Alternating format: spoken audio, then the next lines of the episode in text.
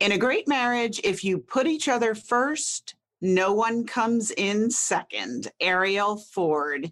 Stay tuned to learn how to keep the spark in your soulmate relationship or how to find it. She used to deliver babies, but now she delivers exceptional wellness for women. Welcome to her Brilliant Health Radio, where holistic women's health expert and board certified OBGYN Dr. Kyrin Dunston shares revolutionary insight from leading experts on what you need to know today to treat the root cause of disease, heal, and create the radiant health you've been searching for. Lean in and get ready to experience the bountiful, blissful, and beautiful vitality that you deserve.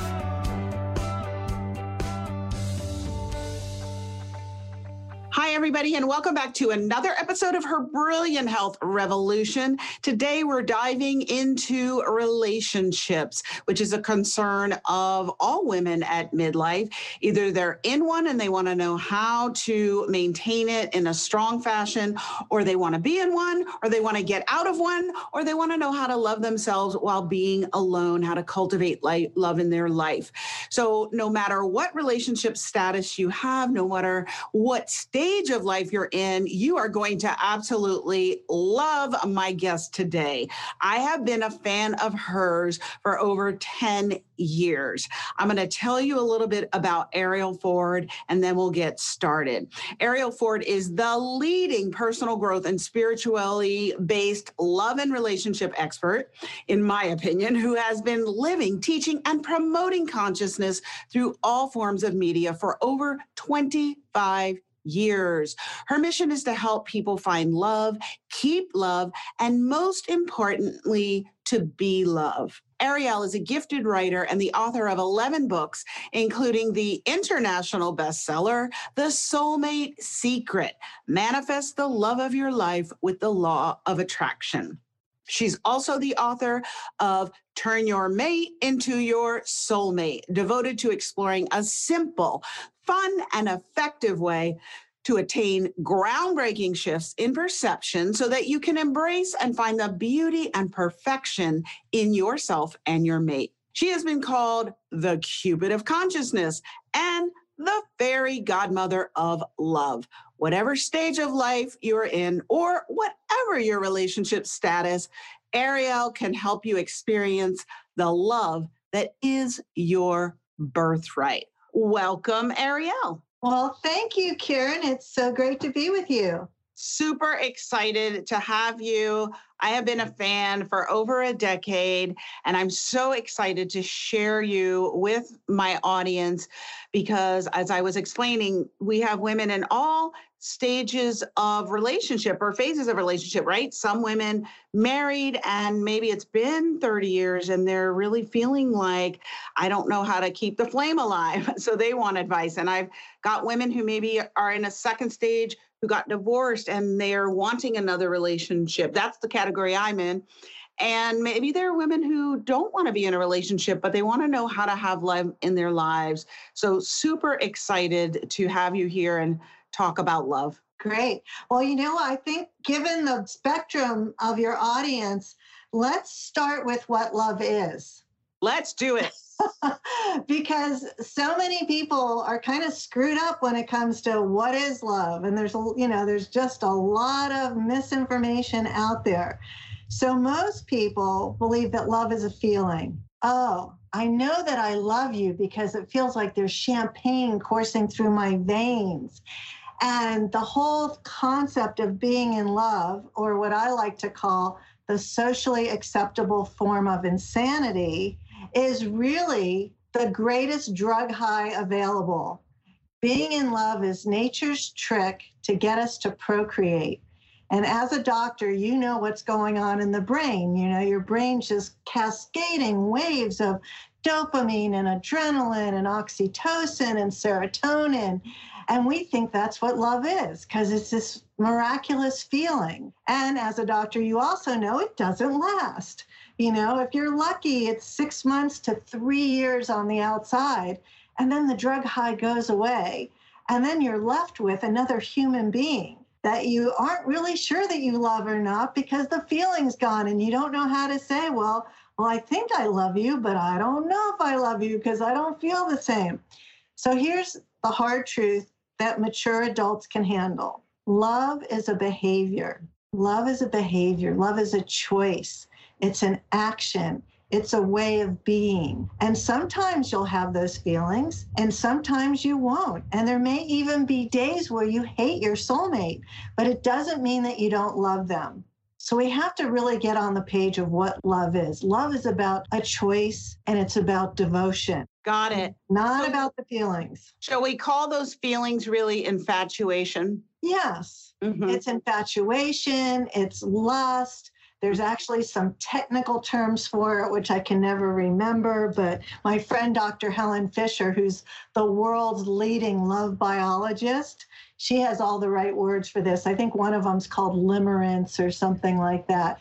But really, what my mission in life is, is to help people find love, keep love, and most importantly, be love.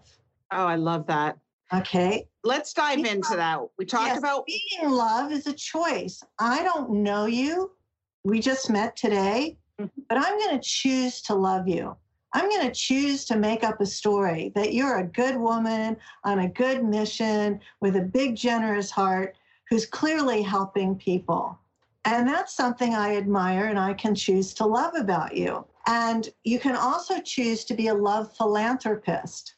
Okay, so in order to do that, we have to fill ourselves up every day with love so that we can go around dropping love everywhere that we go. And for women, the fastest way to be able to do this is to become what I call a pleasure puppy. now, you know all about oxytocin, right? So, right. oxytocin is the love bonding hormone. So, when we're hugging somebody for 20 seconds or more, we're building oxytocin. When we're looking into the eyes of our beloved or a child or a baby or a pet, or we're listening to beautiful music, we're experiencing oxytocin. And what happens with women is that when we get stressed out, we empty our oxytocin bucket. We run out of the love bonding hormone. And then we're bitchy and we're not fun and nobody wants to be around us. So, my belief is that every day we have to become pleasure puppies and fill up our oxytocin bucket. And the way to do this is to choose oxytocin building activities and make it the number one thing on your to do list. So it could be getting your hair done, getting a massage, getting a foot rub, getting a mani pedi, dancing, laughing, doing an act of service for somebody, cuddling with your cat or petting your dog. All of these activities build oxytocin. And then you're filled up with love, and then you have more love to give. Now, none of this is true for men. Okay, so you can be a pleasure puppy, but if your if your guy is stressed out, it's because his testosterone is depleted. And getting a mani pedi will not fix that. Here's what will fix it. The number one thing to rebuild testosterone, this is just so crazy, is chopping wood. That will do it the fastest. but the other things that will do it is playing sports, working out, having drinks with friends, sitting in his favorite chair with a beer watching Sports Center, all of those things. The thing that will deplete his testosterone, if you see that he's come home and he's really stressed out, if you really want to deplete him any further, ask him how he's feeling. That will make things so much worse. You know, if he comes home and he's massively stressed out, the best thing you can do is hand him the remote control, his favorite beverage, and tell him to go spend an hour watching whatever's going to make him happy. I love that, that really what we experience in real life. But I think that a lot of times we women condemn men for these behaviors and we get upset when they don't support us in our pleasure puppy behavior, like getting mani pedis. But I love what you're saying is understand the opposite sex work with their biology and just give them what they need. Right. And the whole thing with getting the mani pedi, you know, if they give you some crazy remark about it, you know, you can just tell them, I am rebuilding my oxytocin tank so I have more love and care to give you. You know, you want me to do this. This is actually good for our relationship. So you need to be able to, because they don't know any better. But men respond really well. If you explain why to them, why they should do something, they're more likely to do it. If you just roll your eyes and bitch and moan, you're not going to make any progress because they're different creatures from us. Okay, we need to understand that. You know, if you want to have a really deep emotional conversation about the person at work that really pissed you off, and that's not the kind of conversation they're any good at, ask them for a hug just say, listen, I don't need you to solve any of my problems, but what I do need is a little love and, and care. So if I could use a big hug, and then I'm going to go call Kyrin, and she's going to listen to me bitch and moan, and she'll con- she'll console me and give me the advice that I need. So don't ask your partner to be the be all end all. You know, work with what they're good at doing, and then use your girlfriends for everything else. Okay, perfect. So now we've talked about what love is and then what you, you know, filling your pleasure uh, bucket, your oxytocin bucket by being a pleasure puppy. And so for ladies, my people who are in a relationship, I'm doing a group program right now and I have quite a few women who've been married over two decades in there. And they're really struggling because they say, my partner and I have nothing in common. We have nothing to talk about we don't even want to go out to dinner because we don't talk. They're not having sexual intimacy.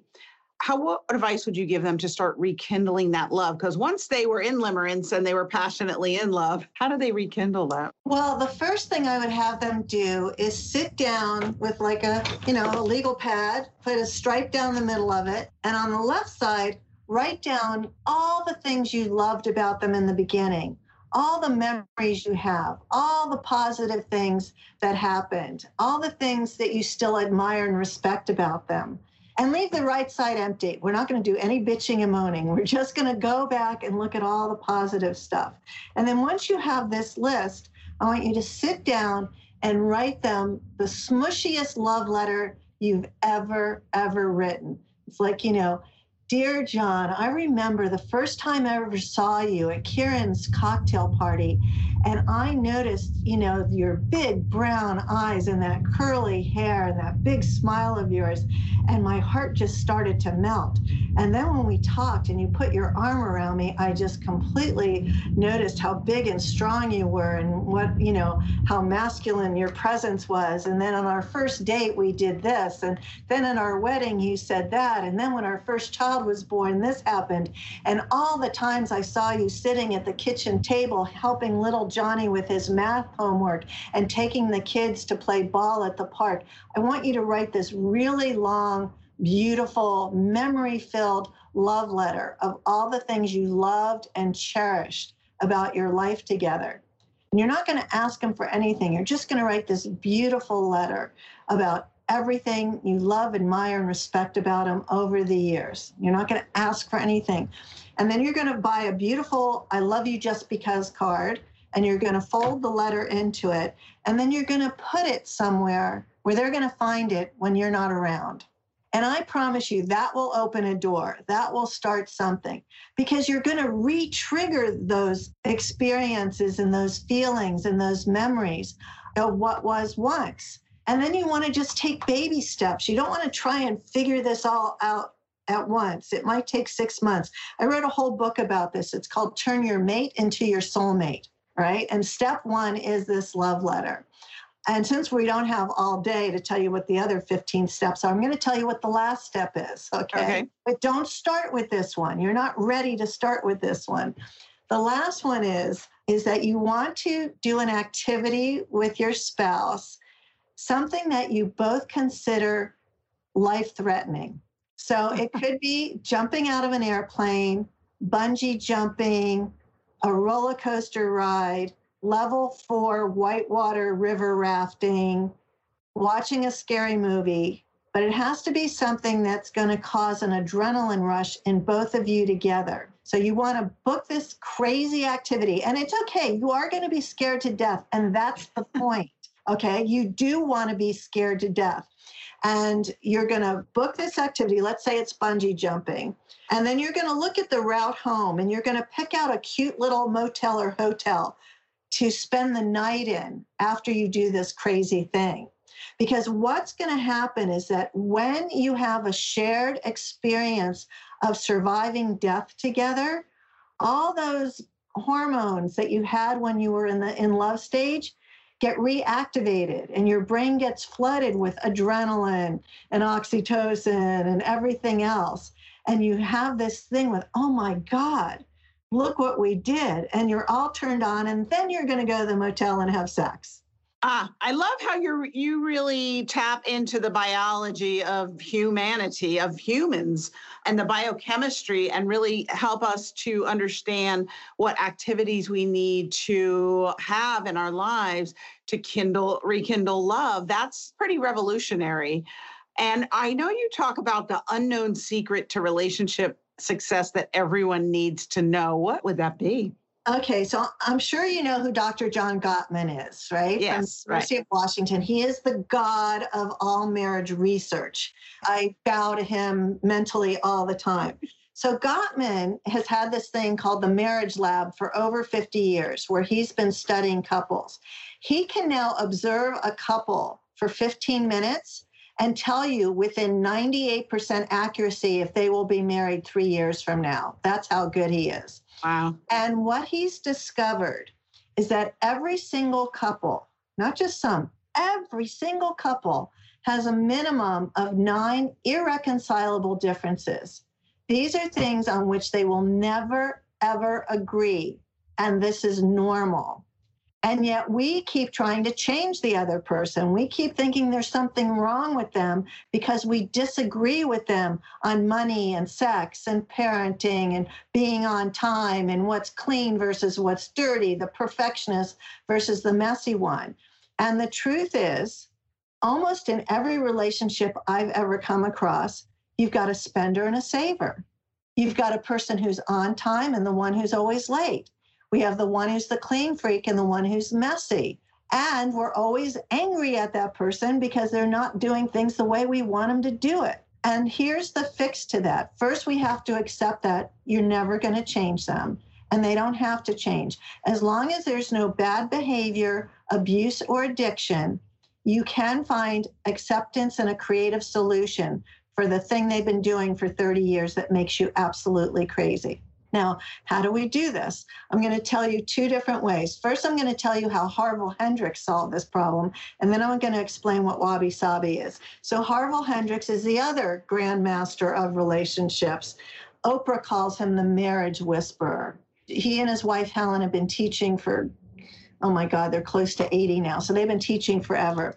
And I was interviewing Harville about this years ago, and we were talking about Gottman's research and, you know, what do you do when your partner does something, you know, that makes you late? How do you come up with a creative solution? And he was so funny. He said, Helen's always late. And one night we, I was at a restaurant and I was waiting for her, and 10 minutes went by, and 20 minutes went by, and 30 minutes went by. And I started to notice that I was very anxious and very worried. And then a memory came to me. He said, The memory came, I was 12 years old. I was a latchkey kid. My mom worked all day. I came home from school, let myself in, and every day at 5:30 my mother would come home from work. But on this particular day, she didn't come. And then at 7:30, my uncle came, and my uncle came to tell me that my mother would never come home again, that she had died of a heart attack at work. So now the idea of somebody being late is triggered to my memory that something really bad has happened. So when Helen arrived 35 minutes late and she sat down, he just decided to tell this story. He said, All these years I've been so angry and annoyed because you're always late. But now, now I remember why, why this is such a problem for me. What's the solution we can come up with? And Helen said, Oh, I'm so, you know, she was devastated that she had been causing him all this pain. She said, I don't know that I can be on time, but I can be in communication and I can do everything in my power to let you know that I'm okay. That's true intimacy. But that also required vulnerability. Mm-hmm. You know, he had to share the heartbreaking devastation. I mean, I could almost cry just thinking about, you know, the pain that he went through. And that's what we have to do with our partners. We, especially if it's a man you you're trying, he needs to understand why. And then you also have to reward him for good behavior. You know, so I'll give you an example. There was a woman in one of my workshops who said, you know, she doesn't mind, ta- she's a stay at home mom. She doesn't mind, mind taking most of the the housework and doing what it is she needs to do because he works really hard at his job. But the one thing that he needs to do is every Sunday night he needs to take out the garbage because it gets collected on Monday. And she just hates it for all these years. She's had to constantly remind him take out the garbage, take out the garbage, take out the garbage. And she's just tired of nagging. And I said, okay, well, here's what we're going to do. You're never going to nag again, even if the garbage doesn't go out. But the next time he does take it out, when he comes back in the back door, I want you to walk up to him, throw your arms around him, hug him, and whisper in his ear, you are my hero. you are my king. Because you took out the garbage, I don't have to get my hands dirty or smell that stinky, smelly stuff. And I feel like a queen. I love you. And just walk away. That's the only thing you need to do. So, so how did it go?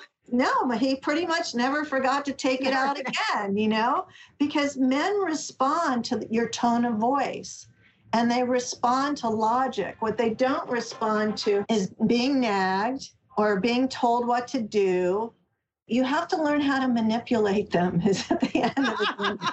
And it's conscious manipulation. You know that nagging, you know, nagging, bitching, moaning doesn't work, but here's what does work. You know, in the nicest, kindest, sweetest tone of voice, you know, you could say, honey, I know how much you love me. And I know you would never consciously do anything to upset me. However, when you leave the toilet seat up and I get up at three in the morning to go to the bathroom and my butt falls into the cold water, it then wakes me up and I can't get back to sleep. And that's all you say. You don't have to make him promise to do anything.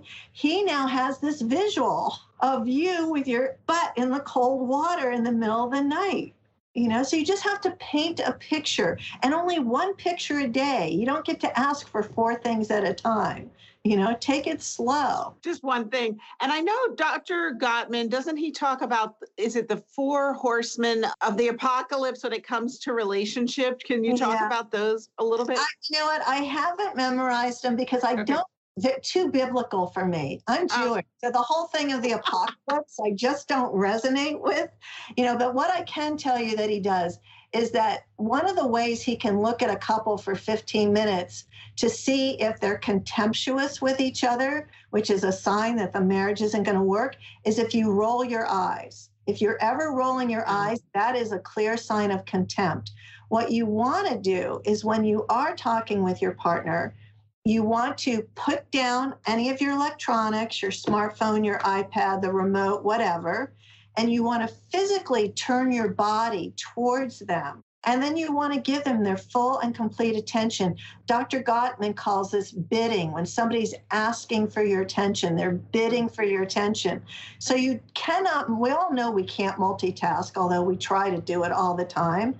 So there's hmm. nothing more rude than your husband or your partner or whoever you know trying to talk to you and you're glancing down at text or you're pretending like you're paying attention and you're not. That's right. a relationship killer you know? So even if you're they're not saying the most fascinating thing in the world like i love my husband to death and sometimes he's talking about shit i don't want to talk about you know? However it's important to him you know? So i'll tell him it's like listen i've got a call coming up in 10 minutes so give me the five minute version. Or you know what? I'm about to go get on a call. I can't listen at all but i i'll be back in a half hour and i want to hear all about the latest grand slam the padres just did. Because if you're not going to listen to your partner i promise you they're going to find somebody who will and if your expectation is they're always going to have the most fascinating stuff to say, well, just ask yourself, are you always saying the most fascinating stuff? you know, I'm sure he probably doesn't want to hear the conversation you were eavesdropping on at the hair salon about did you know so and so is doing such and such to who and who and whatever right he doesn't care but you're you know you want to share it so they're going to politely listen as well Yes. So oh. bidding, I love that term.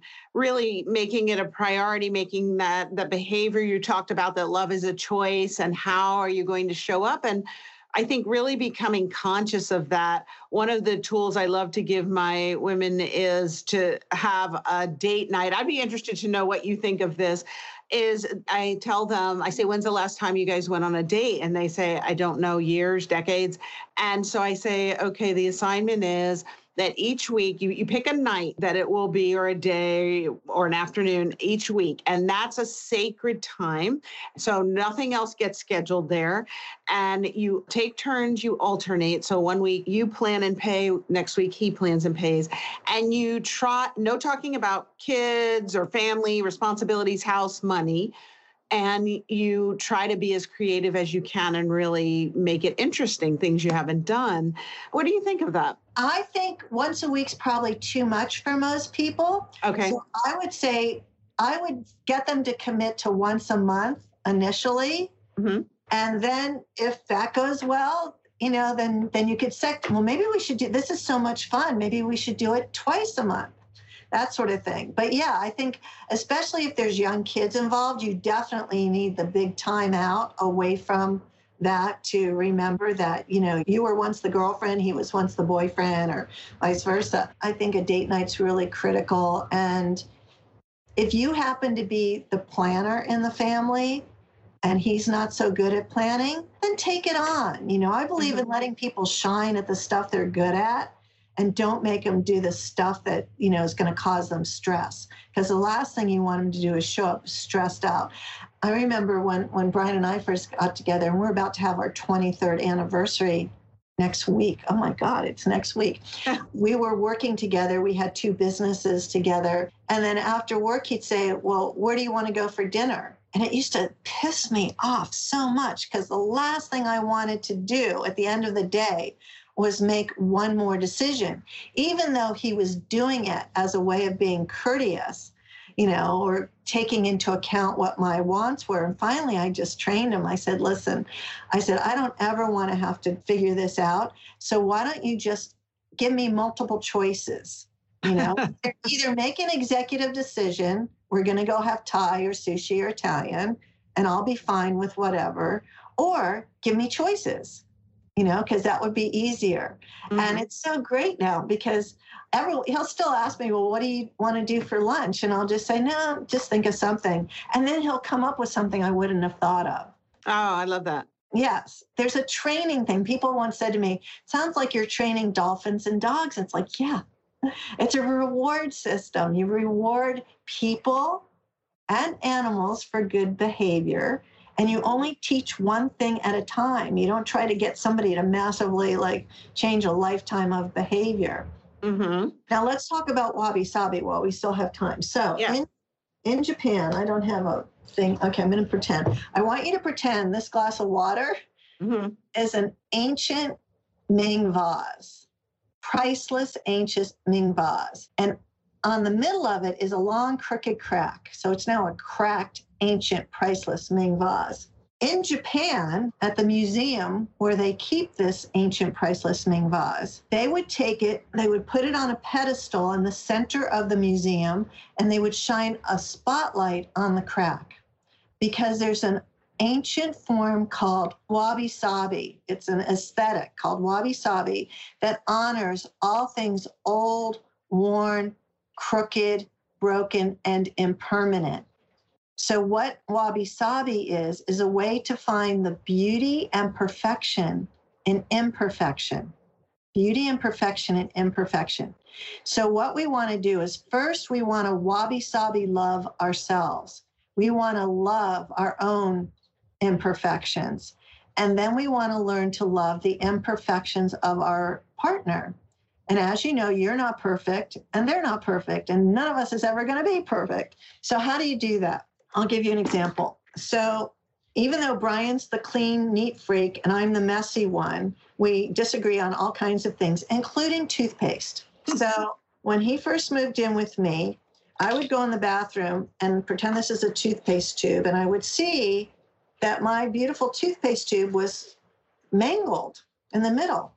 And it used to really annoy me because I like to do it the right way, you oh, know? Oh, yeah, that you do it the right way from the uh-huh. bottom and roll it, right? Exactly. So Yes. he's coming to the bathroom and I say, honey, let me just explain to you the best way to use all toothpaste. And you just start and you roll it all the way up and like this, and then it's neat and orderly and you don't waste any toothpaste. And he would just look at me like I was crazy and walk out. so after like the third conversations like that, I started thinking, well, what's the solution? Because every time I see my mangled tube of toothpaste, I get really annoyed and I have bad negative thoughts about my beautiful, lovely soulmate. I thought, well, I'll get two tubes, his and hers. Then I thought, no, I'll see his and it will still bother me. so I decided to talk to the tube of toothpaste. I had it in the palm of my hand and I said, okay, toothpaste, what's good about you when you're like this? What's the wabi sabi solution? And I swear to God, this light bulb went off in my head. And it was like, oh my God, I married a man who brushes his teeth. Yeah. I love it. And from that day on, until to this day, this still goes on. Every time I see the mangled tube of toothpaste, after I straighten it out, I have this thought oh, I married a man who brushes his teeth. We'll grow old together and he'll still have teeth. So that's a wabi sabi love solution. He never changed. What changed was my perception. I had a shift in perception. I took something that annoyed me and now it makes me laugh. I love that. That's so beautiful. It's kind of like the silver lining to the cloud. Sure, there are clouds, but look at that beautiful lining when the sun shines over the cloud that you get to see that, that brilliance. And without the clouds, then the sun the sunny days wouldn't be as meaningful. But yes, thank God I married someone who brushes their teeth so they get to keep their teeth. Right. right. And you can do this with anything. You know, like one of the things I used to do, and I still do actually, that drives Brian crazy, is that I don't see crumbs on the counter. I just don't see them. Now, I do clean the counter every night after dinner, but during the day or in the morning when I'm making breakfast, it just doesn't occur to me crumbs anywhere. I just don't see them, Mhm. but he does. And when we first were living together, you know, I'd walk in the kitchen and he'd say, Why are there crumbs around the toaster? And it's like, What crumbs? And this went on for the longest time. Finally, oh, and the other thing was I would leave my coffee cup in the sink. I'd lived alone for 44 years Mhm. you know? So i knew someday the coffee cup would go in the dishwasher but there was just me. So it was like why is your coffee cup in the sink and why are there crumbs around the toaster? This went on a lot. And then one day i walked in the kitchen and he had this really goofy look on his face. And i said what's going on? He said well i got up in the middle of the night to get a glass of water and i saw your coffee cup in the sink and i saw the crumbs around the toaster and I fell more in love with you. And I'm like, huh? And he said, yes. He said, I realized I'm the one who's bothered by your coffee cup in the sink and the crumbs around the toaster.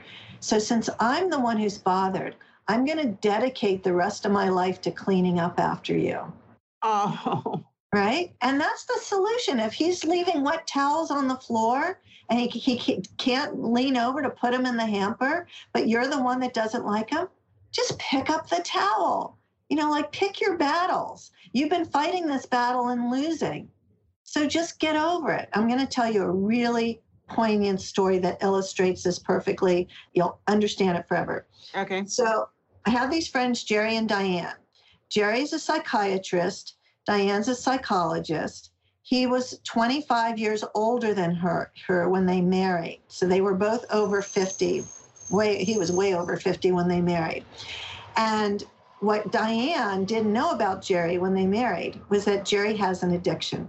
Jerry is addicted to poppy seed bagels. Ah, And every morning he gets up before she does. He goes in the kitchen, he slices a poppy seed bagel, which sends dozens of little black seeds all over her white tile floor.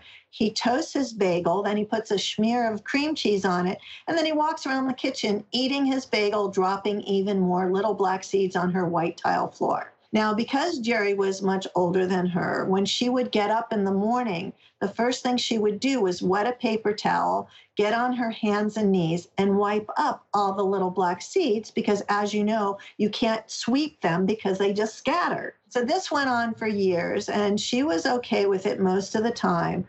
But one morning, she was in a super bad mood. And while she was on her hands and knees, wiping up the little black seeds, she had this thought what would have to happen so I never have to do this again? And that was followed by the thought, oh, that would mean Jerry's no longer with me. And she began to cry. And from that day on, every morning as she wiped up the little black seeds, her heart would fill with love because it meant she had another day to spend with Jerry. Oh, that is so beautiful and I think that these little things, if you think about them that way, really can be ways to have acts of devotion to your partner. Yes. And if you um, talk to my husband about this, he would say the number one thing to having a healthy, happy relationship is devotion, choosing mm. to be devoted. We'll be right back after this short message from our sponsor. Hey there, it's Dr. Kyrin. I'm just wondering how long you're going to go with those unbalanced hormones. I mean, you told me during the Stop the Menopause Madness Summit that you couldn't take it anymore. So, where have you been? Since the summit, Deb M has already balanced her hormones, gotten to her goal weight, and is looking forward to wearing her bathing suit on the beach this summer. And Carrie, who hadn't been able to lose even five pounds in the past 10 years, has now lost an amazing 15 pounds and is feeling and looking great. Not to mention, she's sleeping better and her mood has improved. Aaron, Ashley, Debsy, and so many more are already enjoying the benefits of having balanced hormones. And I'm wondering if you could use some help finding out your personal hormone levels and knowing exactly what to do to balance your hormones so that you can lose weight, regain energy, balance your moods, feel sexy and confident, look great, and master midlife or whatever you want to do. Know that all health begins with balanced hormones. Everything you want in life begins here, and nothing good ever comes from tolerating hormone imbalances. We're launching the Hormone Balance Mastermind again this July, so don't wait. Space is limited and it will be months before we run this program again. Go to www.midlifemetabolisminstitute.com to apply for the program or get on the early bird wait list so that as soon as registration opens, you can be the first to apply and secure your spot. If you've had enough and you want to find out how good life can be once your hormones are balanced, I know I'll see you there. Talk to you soon. And we're back.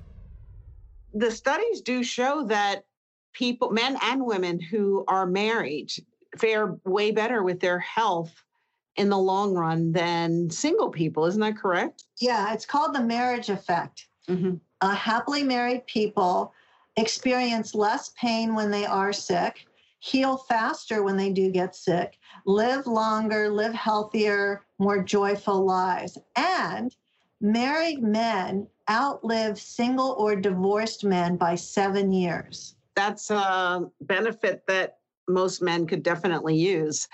And so now you said happy marriages, because it's my understanding if it's an unhappy marriage, the health benefits actually are decreased. Not so much for the men, okay. but for women. So women in an unhappy marriage don't do as well, although they, for the most part, may do better than single women. Now, single women can be totally healthy and happy on their own as long as they have good, solid friendships. Mm-hmm. Because loneliness is the number one stress factor for single women. So if you're going to choose not to be in a romantic partnered relationship, no problem. Just make sure you cultivate close relationships, you know, with nieces or nephews mm-hmm. and girlfriends or even man friends. Mm-hmm. Make sure you have strong relationships because we all need people to lean on. Well, let's segue then for the, my single people listening who want to be in a love relationship. They want to call in their soulmate. That's me. I've been divorced now nine years. I've done the work. I've unpacked all the shit, and now I'm ready. And so, how would you suggest that they start calling in their soulmate? Okay, so actually manifesting a soulmate's pretty easy. Learning to live with them's the hard part. so just know that it's not difficult to find a soulmate. I've got a free ebook on how to do it on my website. I'm sure you're going to give them the link to it. It's a free yes. online dating guide because the fastest way is to go shopping online. We're all masters at shopping online. We all know how to order online. When you decide, oh, I'm finally going to get out and go to a party, I need a new little black dress, you can go on to Macy's or Bloomingdale's or Amazon or whatever, and you're going to know I need a black cocktail dress, sleeveless v neck. I'd like it to be silk. And you know, you put in all your keywords and then the options come up and then maybe you order three because you're going to try them all on and send two back, right? You're a master at that. Right. Finding a soulmate is that easy. Here's what you need to know you have to have clarity on the heart traits and qualities your soul is most calling for. Okay. So, and whatever that list might have been 15 months ago, after having been in lockdown, the list has probably changed. You may find the values you want now is somebody who knows how to self soothe and somebody who knows how to work out at home who isn't freaking out if they can't get to the gym two hours a day. Somebody who can do home repairs somebody who knows how to cook. Somebody who, who will play board games with you. Because the truth is we will go into lockdown again. What we just went through it's not going to go away and never happen again. Mm-hmm. all you do is listen to the science, okay? There will be more pandemics, unfortunately. So if you're going to choose a partner, you need to do it with precision, okay? What are the traits and qualities you most need in a partner? So obviously, you want the most important ones. So there needs to be connection, compatibility, chemistry, which is the least important. You don't need a ton of chemistry, you just need some communication skills, which can be learned. But the single most important factor is a shared vision for the future. Okay, where do you want to live? What kind of place do you want to live in? When you do travel, where do you want to travel to? You know, if you're of childbearing age, if you want children, that's the number one thing you got to find out right off the bat. That's yeah. not something that can change. Don't have sex with somebody before you find out whether or not they want to have kids, because then you're going to get bonded to them, and then they're going to go, hell no, I hate kids. I never want to have kids. And then your heart's going to get broken. So, speaking of sex, well, there's so many questions in here to ask we talked about the biochemistry of limerence and infatuation. And there are a lot of arguments on either side when to have sex, early, late, marriage. Do you have any thoughts on that? Yeah. So when I'm just speaking to women now, I don't know if you've men on this thing. Just women. When actually a man or a woman provides you with sexual pleasure mm-hmm. and your brain goes crazy on oxytocin, you become bonded to them your mm-hmm. falling in love process begins. So you don't want that to happen until you know that this is your boyfriend or your girlfriend. You need to spend enough time with them to have the conversation of STDs and have you been vaccinated? And are we going to be in an exclusive monogamous relationship? And once you have that conversation and you both agree, that's when you have you know, sex. It doesn't mean you can't run around the bases and make out and have some fun. But like hardcore sex, you have to, I say you have to be in an exclusive monogamous relationship because it's such a bonding experience. Now, here's something to know about what happens when you go through the breakup stage. And I mentioned Dr. Uh, Helen Fisher earlier. She once said to me in an interview, blew my mind. She said, recovering from a broken heart is harder than recovering from a cocaine addiction. That's how powerful these love hormones are. So you want to be really careful before you get the oxytocin high from this lover that this is somebody who's worthy of you. And that means you take your time. You really take your, there's Mhm. no rush. I want to remind you that love's a behavior, not the feelings. Because when you're in these feelings, oh, we've been together many lifetimes. I've never felt this way about anybody. That has nothing to do with love. That's a great high and it's fun. But you've got to get to know this person. And people will always ask me, well, how do I know if somebody's my soulmate? Yeah, Uh, that's a great question. Great question. question. It's a great question. So I would say if you've been in an exclusive monogamous relationship for one year, you've met their friends and family, they've met your friends and family, and pretty much nobody's coming back at you with, oh, you're really missing out on this. You feel physically and emotionally safe with them. They're people you can count on. They're responsible. They're financially responsible. They're emotionally intelligent. They'll hold your hand and hug you on your bad days. They'll be your number one cheerleader on your good day. Mhm. The conversation flows. You have this shared vision for the future. You've both agreed you want to live together or you want to live separately and see each other so many times a week. You can make all that up, doesn't matter. We live in a world. You can actually live long distance if you want, as long as you're all in agreement about the, num- the amount of time you spend together. If they hit all those benchmarks, you know, even if it's not the wildest feeling of chemistry ever, Mhm. but you have this level of comfort and compatibility and connection, that's who you want as a life partner.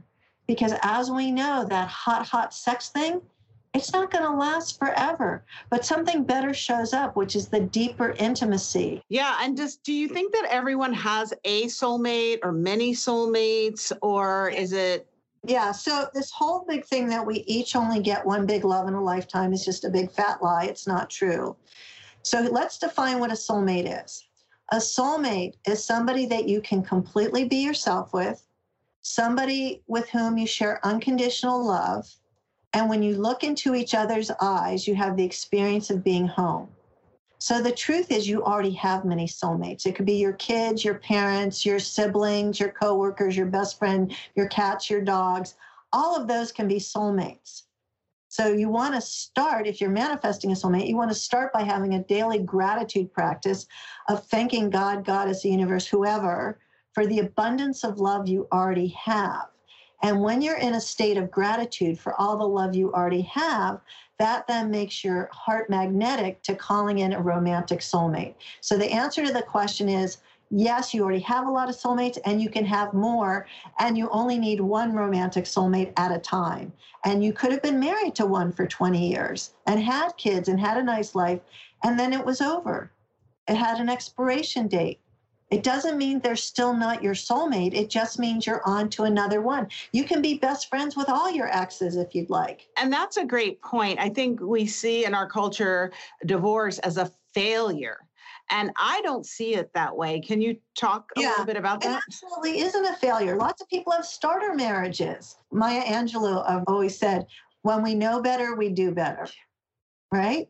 So you got to give yourself a break to say, oh, I was married to him for eight years and then he cheated on me. And so he wasn't my soulmate, is to discount all the joy and pleasure and fun that you had during those eight years Mhm. you know and if you go even deeper generally either you knew ahead of time he was incapable of being monogamous because some men just are incapable and that's a whole other conversation you know and you hoped it would be different from you or you stopped feeding the relationship and he stopped feeding the relationship and stuff happened and you didn't work through it.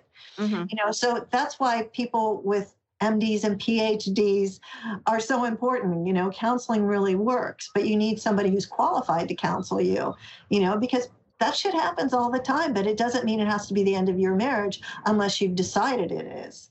You know you can try and work it out Right. So working it out. But if you both decide that it's over, it doesn't mean that you failed. It just means that that relationship has taught you what.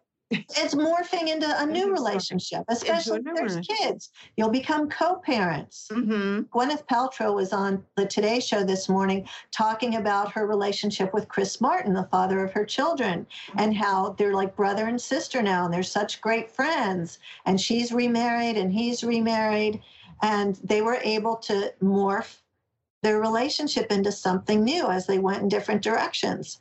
And that's possible, not for everybody, but if you work at it, you can make it happen. Yeah, uh, wasn't she part of the? Was it called conscious uncoupling? Yeah, she popular pop, popularized that, that. term popular.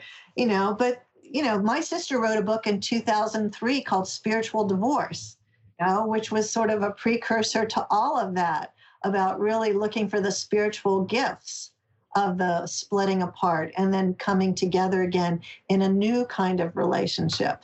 Yeah, I think that's important for women to hear because I talk to a lot of women and some of them feel like my marriage is over and they've gone through trying to rectify it and it just hasn't worked but they have this sense of I but I don't want to get divorced because then I failed. I even had that before I we finally came to the decision that that was the right choice. So I want anyone listening who's in that position to know it doesn't mean you failed. It means you were successful and you've graduated to a different type of relationship.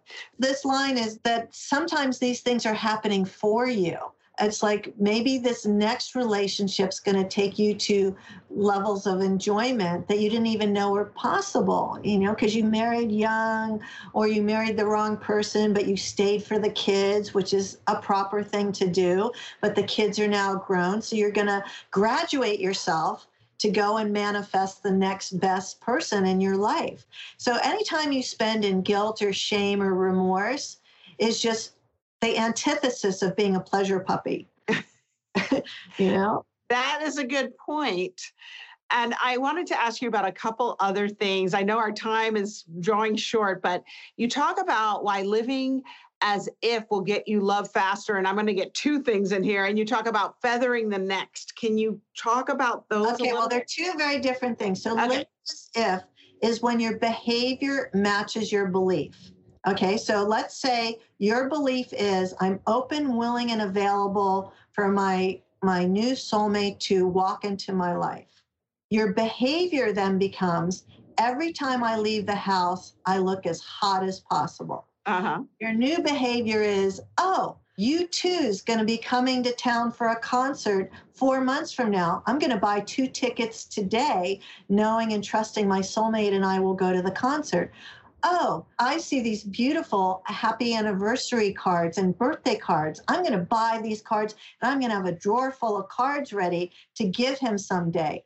Oh, I'm really in the mood to coq au vin them. So I'm going to buy all the ingredients and I'm going to cook a beautiful dinner for two. I'm going to set a beautiful table for two with flowers and music and candles. And I'm going to sit at the table and I'm going to talk to this empty chair knowing someday my beloved will be sitting here having this delicious meal with me with the wine, and then the extra food I'll have for lunch the next day. All of that is living as if. Okay, got it. Okay, feathering the nest is getting your physical home ready. So even if you're living in a place right now where you say there's no way he or she's ever moving into this place with me, you need to do this. So what we're going to do is A, we're going to clear out all the clutter.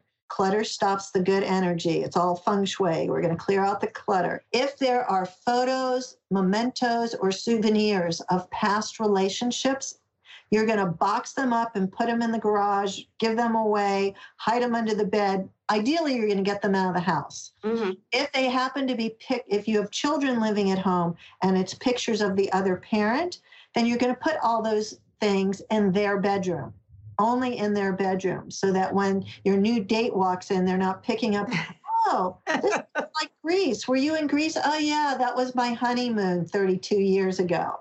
No, no, no, no, no. Then in the bedroom, you're going to make sure that the nightstand on their side of the bed is equal height to your nightstand and that it's 100% empty.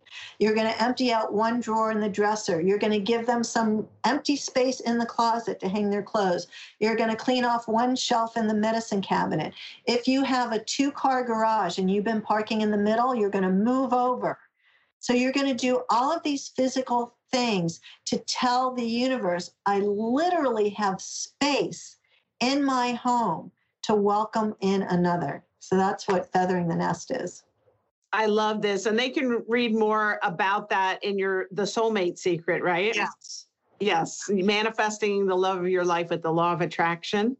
And you've got the amazing online dating guide. I will have a link to it in the show notes. Would you like to tell them a little bit about that? Yes. The reason most women bitch and moan that dating online didn't work for them is because they didn't know what they were doing and they were doing it all wrong. So I just thought this is so stupid. So in this free online dating guide, I actually give you templates on how to write a winning profile. All you have to do is kind of fill in the blank with your own words. I give you step by step instructions on how to date online and how to do it and how to be available. And right now it's so much easier because we all got so good at video chatting. You don't ever have to leave your home again for a first date. And i would recommend that you never leave your home for a first date. What you want to do is you can have a few little texts or emails back and forth just a few and then you suggest oh why don't we do a 15 minute video chat? If they say no pass okay? If they can't either they're passing because they don't look like their pictures or that you know mm-hmm. it's too much work so you want to do two video chats in advance to see is the conversation flowing? Are they interesting? On a scale of one to 10, are they a six or higher? We're not looking for 10s. We're looking for a six or higher because women fall in love between their ears. Men are the visual ones. So just because he may not look like you wanted somebody to look like doesn't mean he doesn't have everything on your wish list. So after you've had two video chats, if those went well, then you want to meet somewhere in a public place. You don't want to go from a video chat to a long romantic dinner. Mm-hmm. You want to go for a coffee date, or you want to go for a walk in a park, or you want to go do something fun outdoors. And then just take it slow.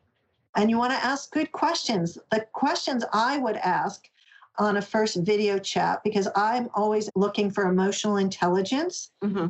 The first question I would ask is, who were you in lockdown with? Now, this is going to tell you so much. Oh, I was with my ex wife and my three kids, so we could homeschool them together.